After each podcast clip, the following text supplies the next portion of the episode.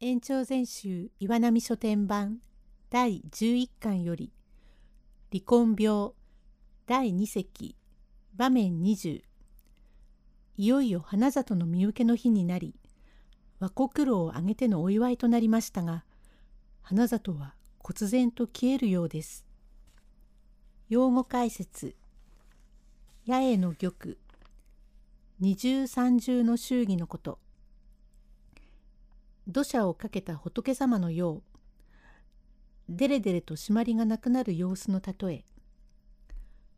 穂町ここではへそくりのこと。左衛門の情。年を重ね亭主を恐れない妻のこと。えー、和国老の花里は姉と立てておりまする古文書の意見に従いましたことでげすからいよいよ見受けされる相談が決まり今夜は海神がお金を持って参り老主に渡して引き祝いに購買を掃除前にいたし陽気に一花咲かせることに相なりました。花里も進まぬながらそれぞれと支度をいたせば古文土もいろいろに世話を焼きまして脇から注意いたしております。購買女郎たちは年季で出るでなく身請けと聞いては羨ましいので入り代わり立ち代わり花里の部屋へ参り名残を惜しむもありますれば喜びを申すもありまする。また廊下などで立ち話をしているを聞けばいよいよ花里さんは海神さんのところへ行くってね今夜が身請けになるんだって本当に羨ましいわ。私は花里さんが出たらあの部屋へ越そうと思ってるのよ。私だって狙っているのさ。本当にあの座敷は縁起がいいからね。瀬川さんだってあの座敷から身請けされたのだし、今度の花里さんだってやっぱりなのだから。それに二人とも海軍の方だものね。花里さんの引くのは瀬川さんと一緒にならないわ。あんなに血道を上げている猪野さんって人があるんだから、海神さんは踏み台にされるに違いないのよ。どうして花里さんが猪野さんと切れられるものかね。また無理もないから。男ぶりもよく嫌みっ気がないのだもの。白書、おかぼってるよ、この人は。どうも、はばかり様。花里さんが出てしまえば、イノさんは私が呼ぶのよ。その時にゃきっとおごるからね。ほほ。バカにしてるよ、本当に。何巻と噂しております。そのうちに張り店の時刻になりましたが、掃除前で八重の玉がついておりまするから、張り店をするものはございません。皆、海神の来るのを待っている。しかし、他のお客を取らないというのではありませんから初回でも馴染みでもお客のあるものはずんずん取っている。その内々の風で変わりはありますが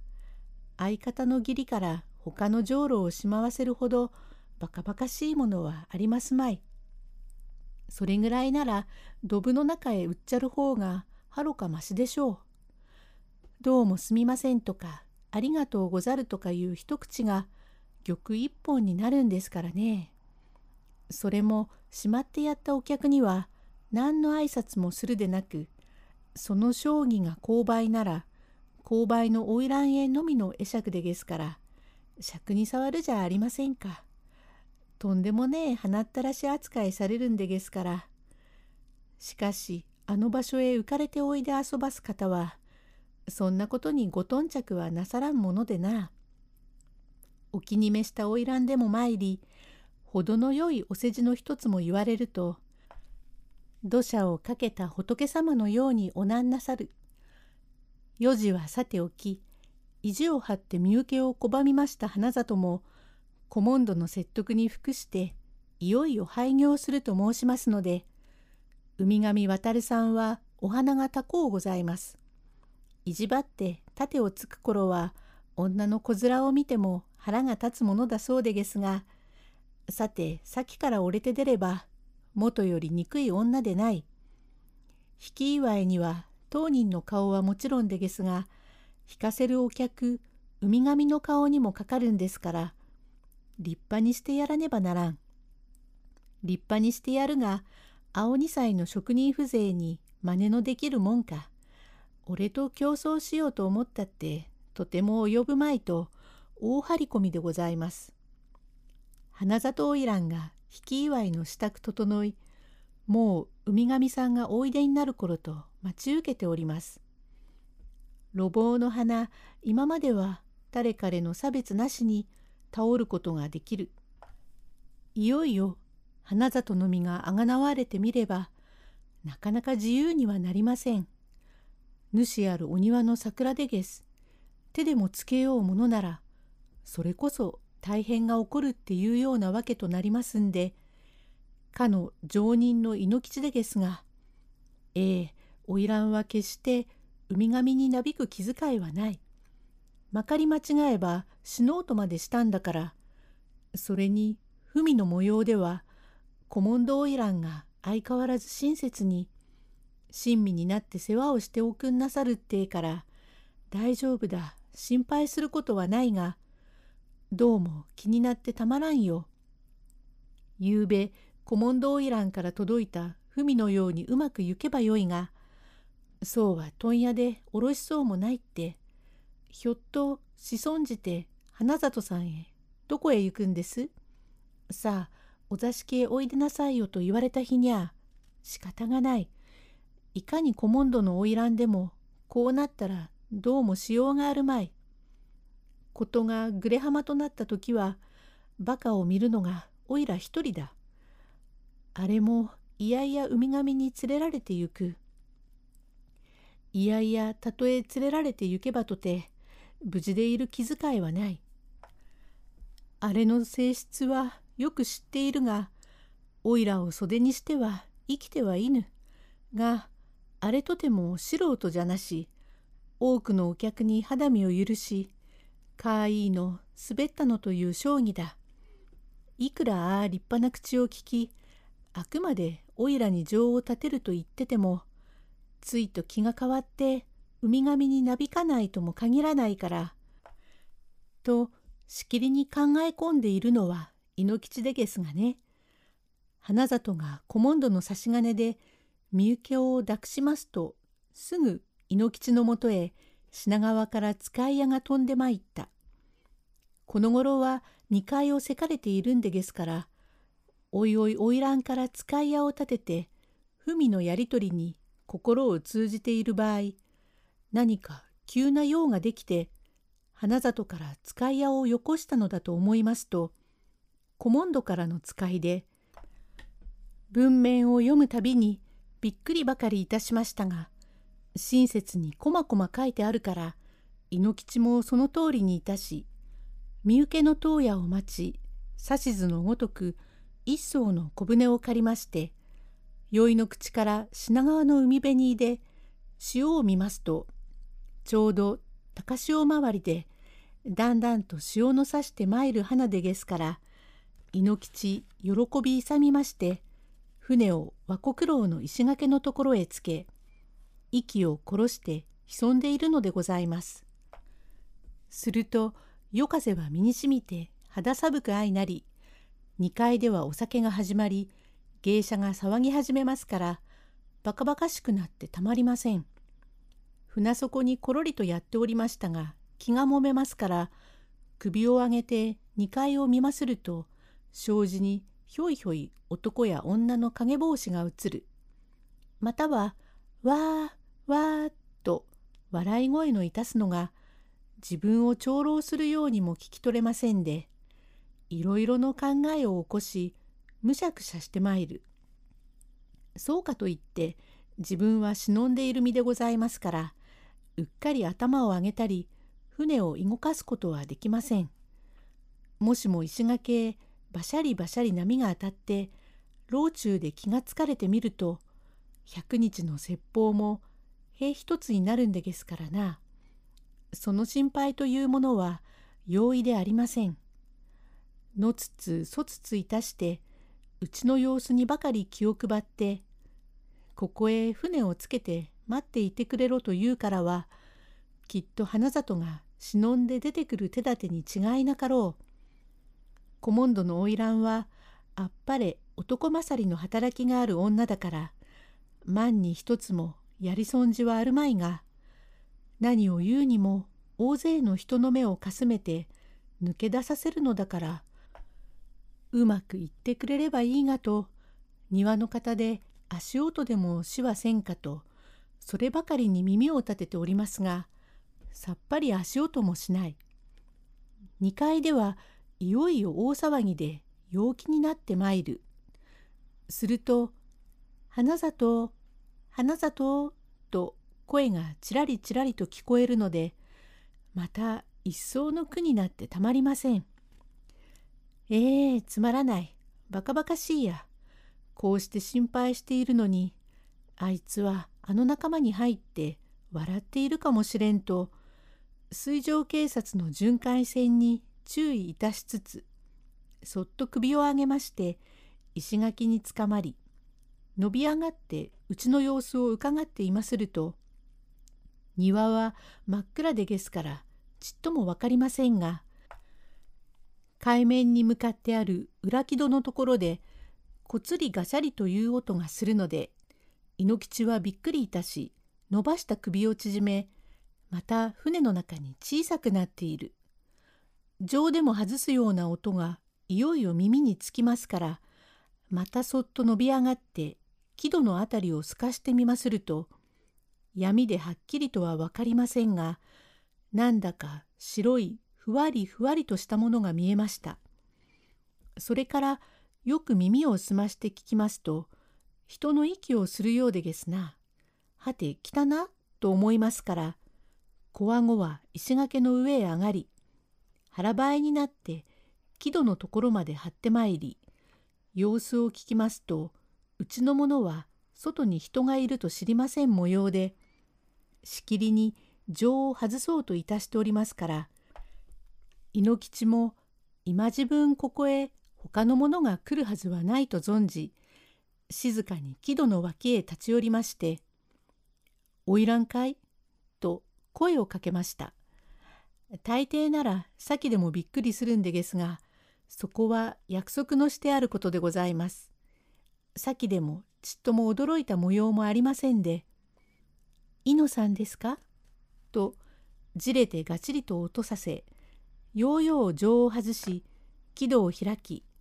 出てまいりますと、ただ何にも言わず、猪吉に取りすがって震えております。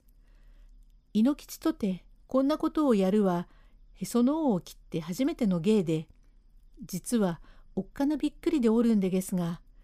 何と言ってもそこへ参ると男は男だけの度胸のあるものでこれせっかくこうして逃げ出したもんだから早くこの船に乗んねえな。ぐずぐずしていて見つけられた日にゃあぶはち取らずでつまらねえからな。ええもうちっとだ。しっかりしねえな」と小声で申しながら花里の手を取っておっかながるをようよう船に乗せましたのでまあと一安心いたしましたが早くここを遠走ってしまわないと大変と存じますから花里には船底のところに忍ばせ上からトマをかけまして猪吉は片肌脱ぎかなんかで牢うこいでせっせと芝浜の方へ参ります。それも証がなくては水上の巡回船に咎められる恐れがありますから漁師が弱みなどにうちに参る時に使うおまわりさんが持っていらっしゃる格闘のようなものまで注意して持ってきているからそれに証を入れて平気で漕いで参りました。今は品川もはるか後になりましたからほっと息を継ぎ「花里さんもうちっとだから辛抱しておいでよ。ちょいと首を出してごらん。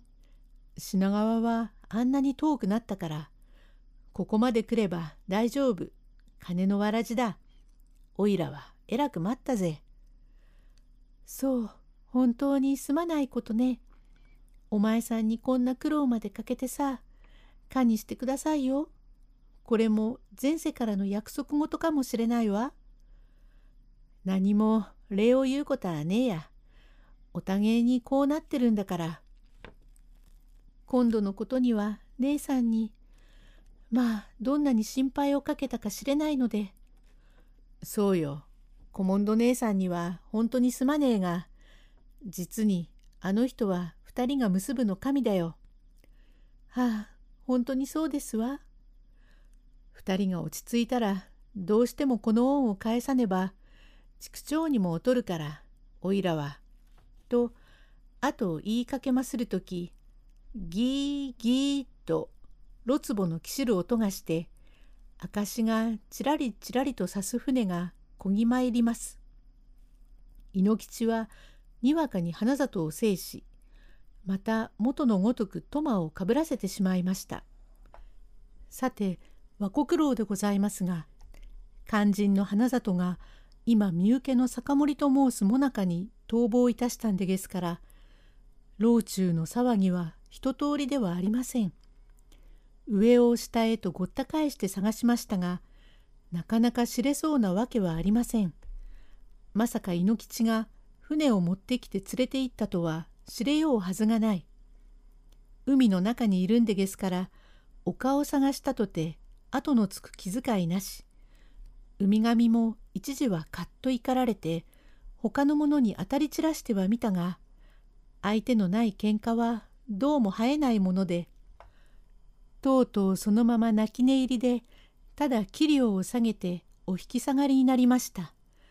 しかし和国楼では花里に逃げられたからそれでよいわと済まされませんからそれぞれの手続きもいたさねばならん。品川警察へ逃亡のお届けをいたしもしや猪吉のところへ参っておらんかと追っ手を出して探させましたがさっぱりわからず猪吉は常に変わったこともなくこの頃では仕事場へも出まして稼いでおりますからどうしても手がかりがつきません。品川警察へ呼び出されてお調べに相なったこともございますが猪吉の申し開きは立派に立ち奉還になってみれば花里の行方はますます手がかりが切れたようなもの。ただ和国楼の庭口の木戸の開いていたというところで海中へ身を投げて死んだのであろうと評判でございました。何猪吉がちゃんと脇へ隠してあるのが知れませんは不思議なものでお取り締まりは随分厳重になって「こらお前のうちには同居人はおらんか?」と戸籍調べのおまわりさんはおいで遊ばしてもそう重箱の隅までの世話の届くものではありません。早いところが我々どものうちでさえかかあざえもんがちょいと穂町をやるのを主が知らずにおることはいくらもあります。これはどうもはやあなた方のご親祖様が決してさようなさもしいこと遊ばす気遣いは毛頭ございませんが我々仲間の左衛門の城にはとかくありがちのことで亭主に隠して焼き芋でも買おうお帳目をはしけるは珍しくないことでな。いやこれはこの石器師走に余計な無駄事を申し上げ恐れ入ります。とにかく花里花魁の行方は知れずに月日は経ちました。場面21へ続く